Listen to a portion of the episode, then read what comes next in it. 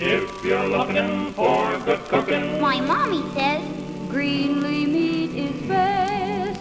and you'll savor all that flavor, My daddy says Greenlee meat is best.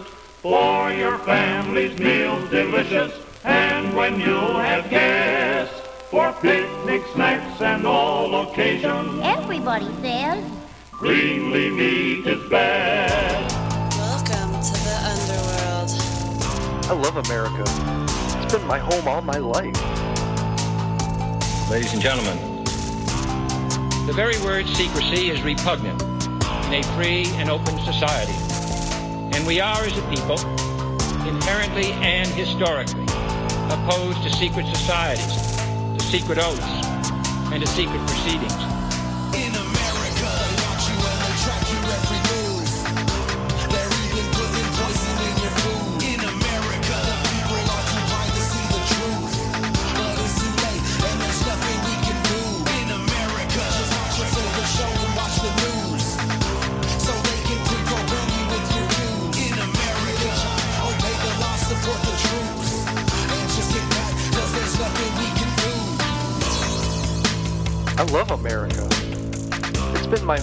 My home all my life. If you don't know the past, you're only doomed to repeat it. Welcome to Public Access America. This is your history. This is your country. This is America. Join us in listening to some of history's America's best speeches. Created by Jar Codes Productions. Go back in time with us right now on Public Access America. Revolution looked like in South Vietnam's capital city of Saigon on Saturday morning. All night Friday, the guns of the revolutionary forces had been firing on the loyal government troops and their installations. All night the shells had fallen on or near the presidential palace, where President Ngo Dinh Diem and his advisor brother Ngo Dinh Nhu refused to surrender.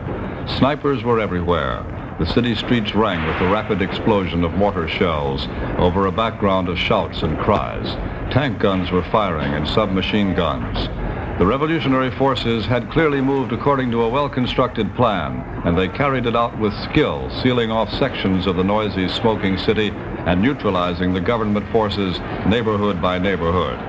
It was planned with intelligence. That would be a soldier's view. But even among soldiers, the battle broke down into little pieces and became a man with a gun guarding a man who had had a gun but now knelt on the sidewalk of a street with his arms tied with a rope.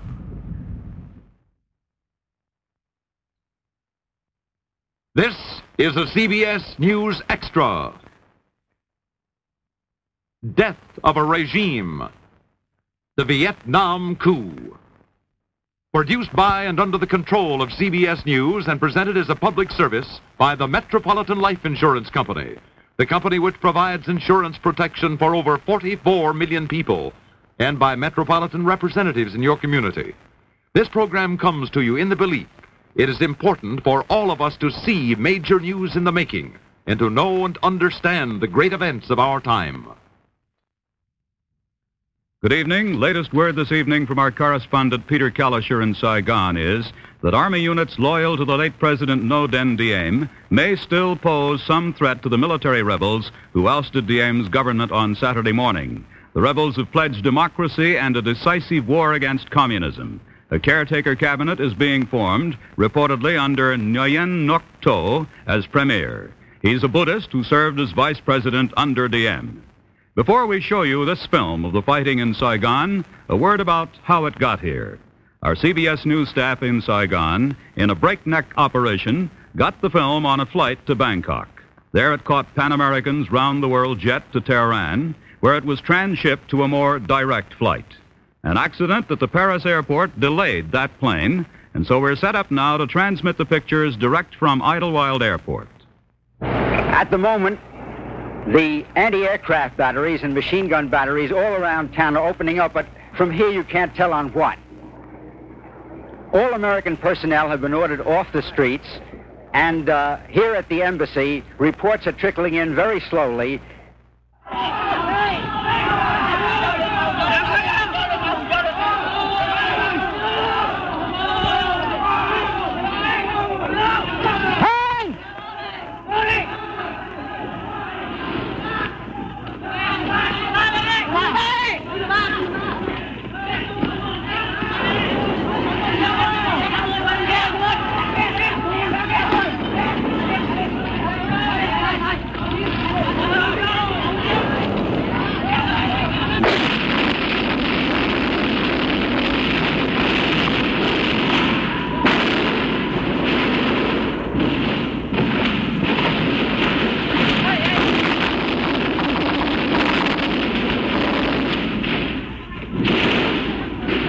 Saturday in Saigon.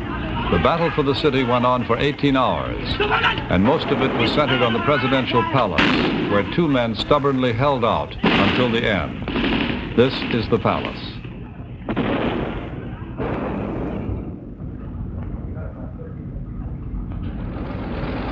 Now there is a lull in the fighting. Just after 6.30 in the morning, Saturday, Saigon time, a white flag fluttered out a window of the presidential palace and the shooting ceased. Outside, the tanks were gathered. Then the Marines went in. These are Marines, the men who were in the forefront of the battle on the revolutionary side.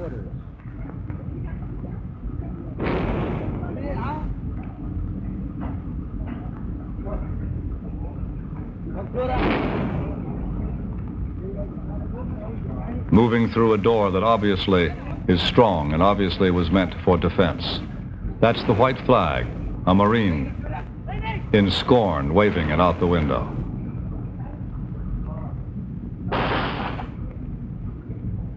Like sightseers, these young men in battle dress, camouflage uniforms, walk through the rooms of the palace.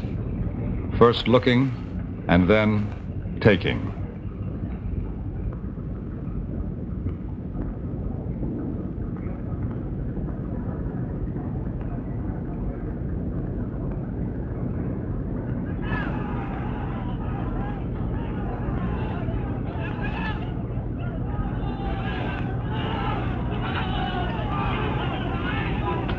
No one has said officially what happened to the two men who held out there so long, President Diem and his brother and advisor.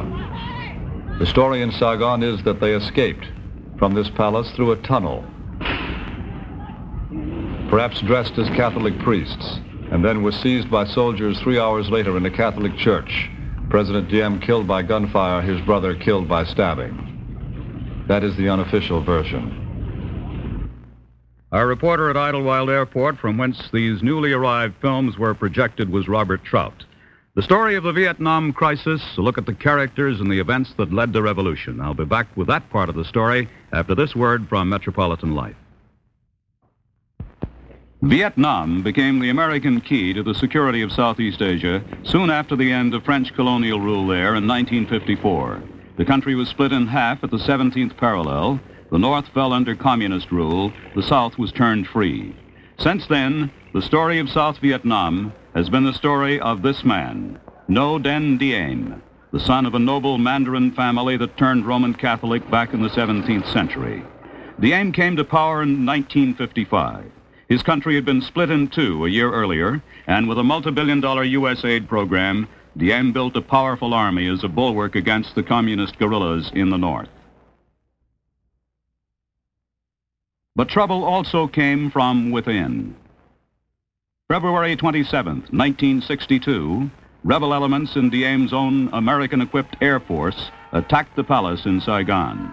It was unsuccessful, and the ruling family passed it off as isolated treason.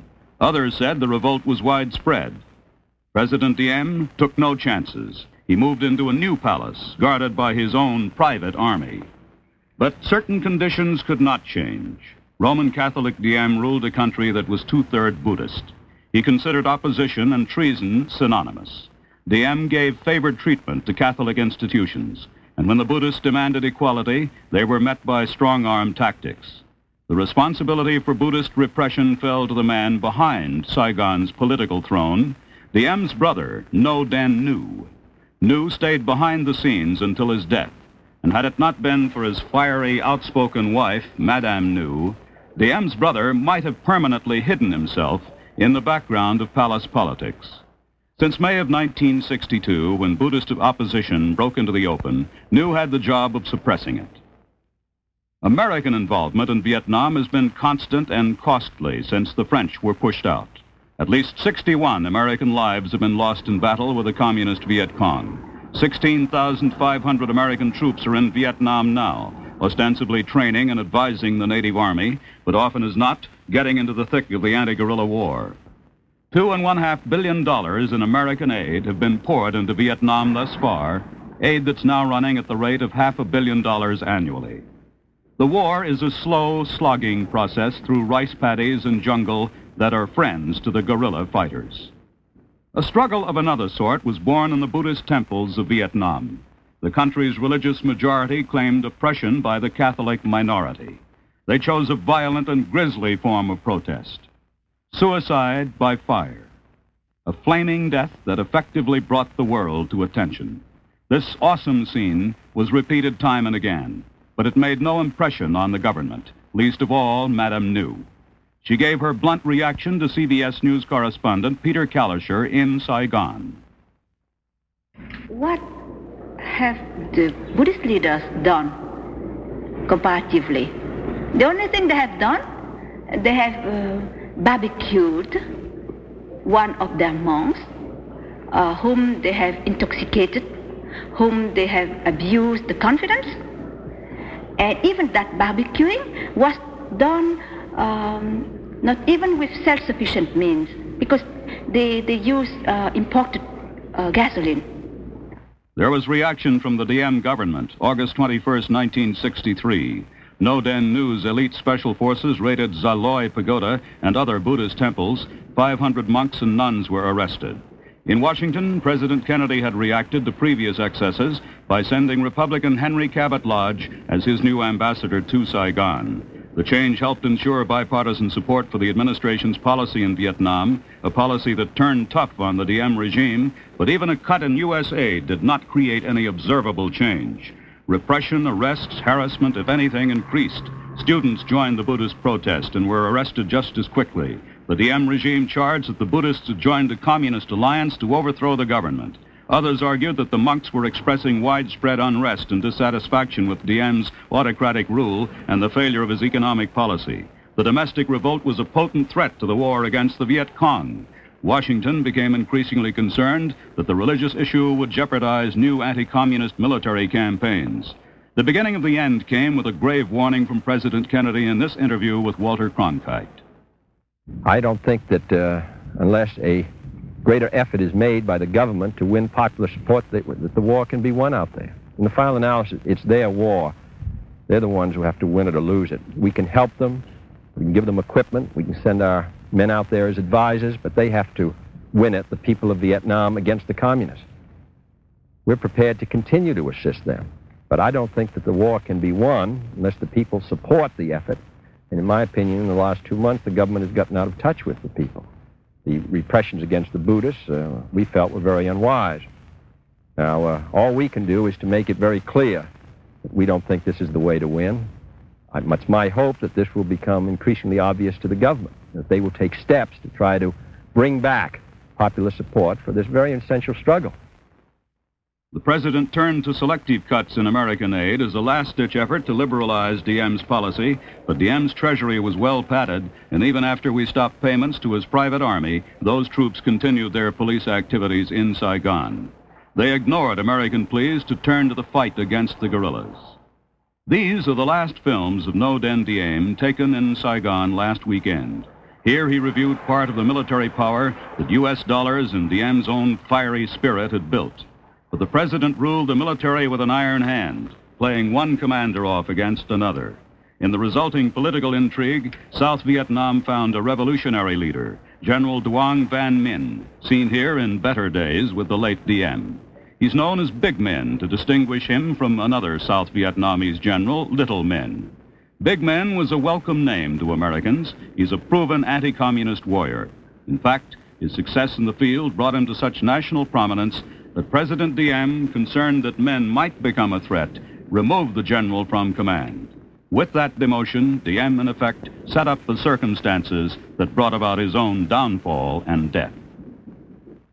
Reaction from Madame Nhu to the end of her family's rule. I'll have that story after this message from Metropolitan Life. At least one unreconstructed member of the old regime remains in our midst. Today, with the coup and her husband's death an irrevocable fact, Madame Ngo Dinh Nhu has remained in seclusion and in silence. But yesterday, when the picture from Saigon was still unclear, Madame Nhu held a press conference in Beverly Hills. Her daughter was at her side. what is done, whatever is done against Vietnam will be felt in America too.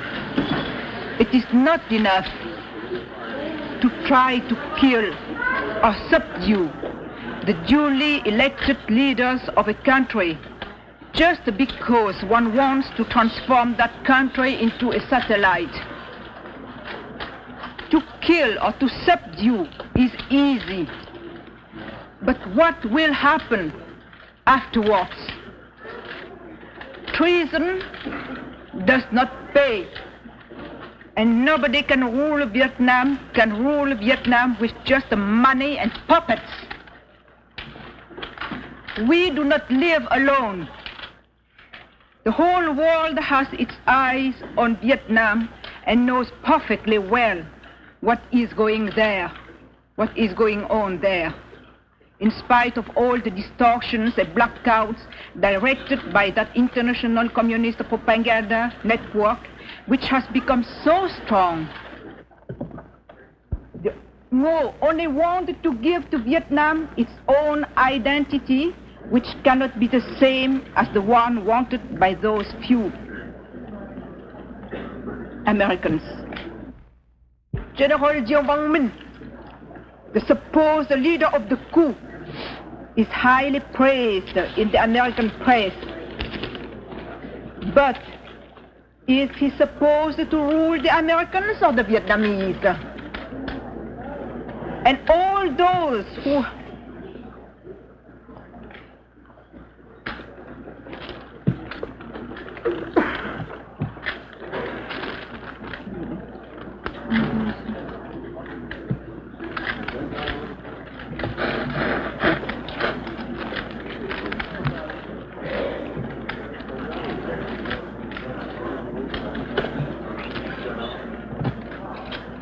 and all those whom some of the Americans intend to settle and to tutor, for how long will they hold the power, if they ever hold the power?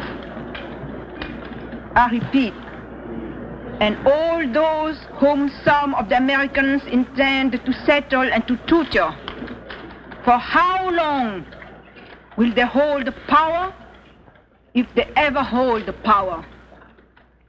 Today, knowing past doubt that her husband is dead, Madame Nhu waited for word of the rest of her family in Saigon, her children, ages 15, 11, and 4. This afternoon, word came from the United States Department of State, and Marvin Kalb reports from Washington. The State Department informed Madame Nhu today that her children are safe and will soon be flown to Rome. Presumably, she will join them there. This was the administration's first public communication with the former First Lady of South Vietnam since her arrival in the United States a month ago. Since it comes after the killing of her husband and brother-in-law President Diem, it seems motivated at least in part by a sense of guilt that the coup d'etat which this administration encouraged but apparently did not engineer had to end with violent death for the brothers rather than with banishment to a foreign land which would have been preferred. Tonight, U.S. officials deplore the killing, said they regretted they had happened. Regret, however, will not delay this country's recognition of a new government in South Vietnam. That is expected within the next few days, once a caretaker cabinet is formed, one led by the former Vice President Nguyen Ngoc Tho, but controlled by the Army generals who now control most of the country. Ambassador Lodge conferred today in Saigon with two of those generals. A source here described their meeting as brief but satisfactory. The ambassador presumably received a tentative list of cabinet members, but this cannot be confirmed here, as well as assurances that the war against the communist guer- guerrillas will be waged as effectively as possible. Though the ambassador did not say so, it is understood here that the American economic aid program to South Vietnam, suspended in part a few months ago, will soon be resumed. This is Marvin Kalb in Washington. The view from our capital. But what's the view like in Saigon itself? How did the city they used to call the Paris of the Orient react to the end of the Ngo Dinh Diem and austerity? We'll have some more of that late film just off the jet at Idlewild after this word from Metropolitan Life. It's over. It's over. A long nightmare is over. A criminal dream in which the United States too long pretended that a family regime like Diem's, a family tyranny, really represented the people of the country. These are the people. The students, the ordinary people of Saigon cheering the troops, giving them bread, giving them bananas.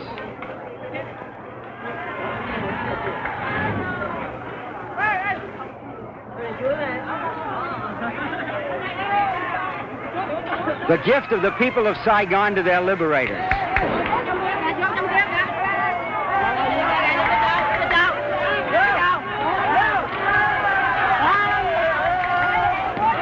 These troops have been fighting all night. They're hungry, and the people know it. That was Peter Kalischer again in Saigon. And this is Robert Trout again at Idlewild Airport. All these scenes after the 18 hour battle was over, the aftermath of the revolutionary fighting in the capital city.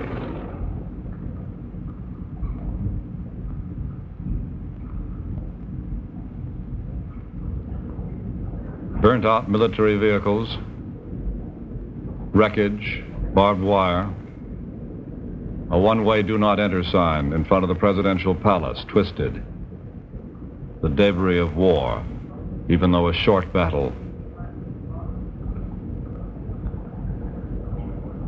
There are weapons to be collected and to be stacked now that the fighting is done.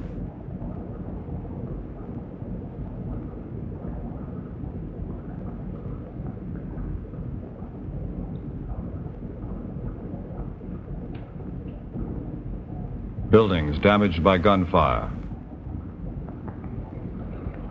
And cars, too. And men.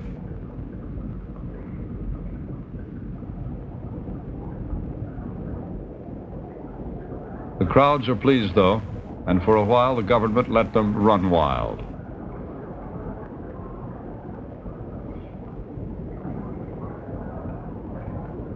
Through the streets, at first aimlessly, then dancing. Dancing the Western dances that had been forbidden by Madame Nhu, the tango and the twist in the streets of Saigon.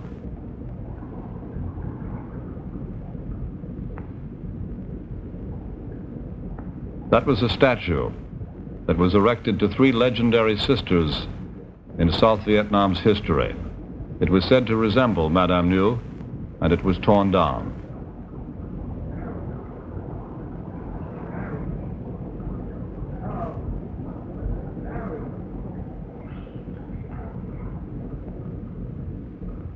Offices and homes that belonged to some government employees were set fire.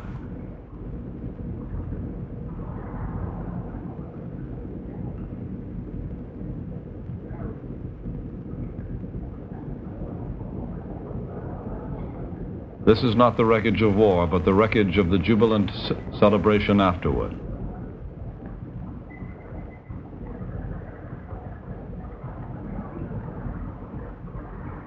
Books are being burned. The bookstore was said to have been owned by the Archbishop, who was one of the brothers of the late President Diem, the Archbishop who is now in Rome.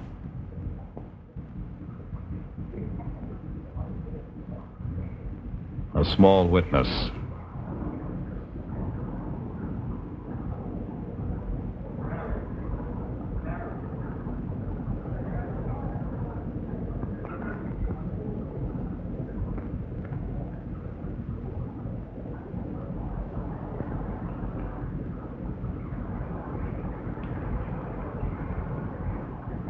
Part of the statue again.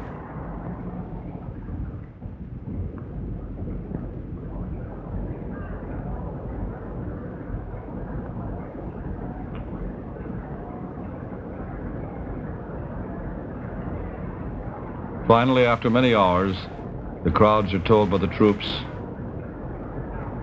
to behave, to restore order, and to stop the general celebration.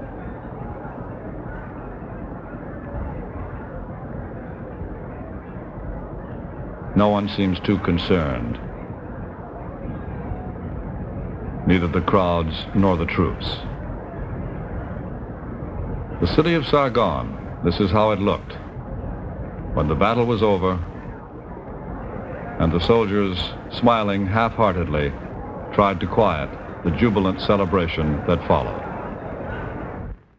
This evening, voice circuits were reopened to Saigon, and correspondent Peter Kalischer said that he has now learned beyond a doubt that Ngo Dinh Diem and his brother Nhu were assassinated. They did not commit suicide as the rebels had claimed. Kalischer also reports some troops in the north may still be loyal to the Diem regime, posing a threat to the new government. But though there may still be soldiers loyal to the memory of Diem, Diem and his family are gone. They have walked a path beaten clear in the dust of history by other ruling families that tried to equate suppression with government. It is the path that brought a king and queen of France to the guillotine, a czar and czarina of all the Russias to a blank wall in a communist cellar. Yesterday it brought Ngo Dinh Diem and Ngo Dinh Nhu to an armored car in Saigon. So beginning today, for good or ill, new men will write the history of South Vietnam. This is Douglas Edwards. Good night.